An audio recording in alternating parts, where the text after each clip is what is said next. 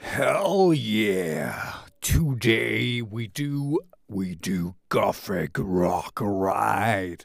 You know, I um I was fortunate enough to to talk with Jimmy before. I will link to the.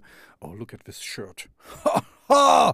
Yeah, I I found this shirt um on the street. You know, we have these boxes where you can put away um. things, and I think it's a little bit too small. Sorry, uh, let's stay on topic.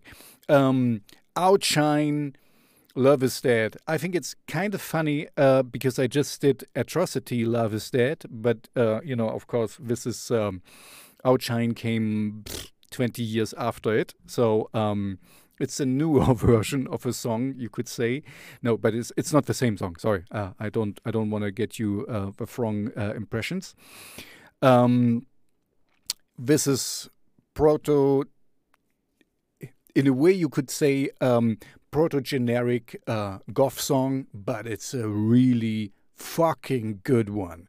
I really, I really enjoy this one. You know, it starts with um, um, the cello and, and, you know, really mellow tones, and it's about a breakup, um, I assume.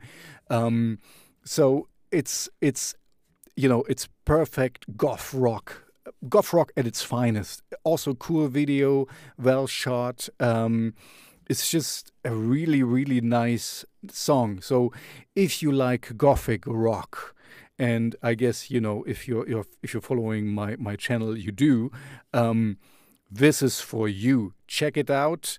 Um, Outshine is also a great band. We played with Paradise Lost and stuff. You, you know, check out my, my talk with Jimmy, with a singer. Um, really, really great song. Um, I really love it. It's perfect. It's uh, continuously in my in my playlist. Check it out. You won't regret it. That's for sure.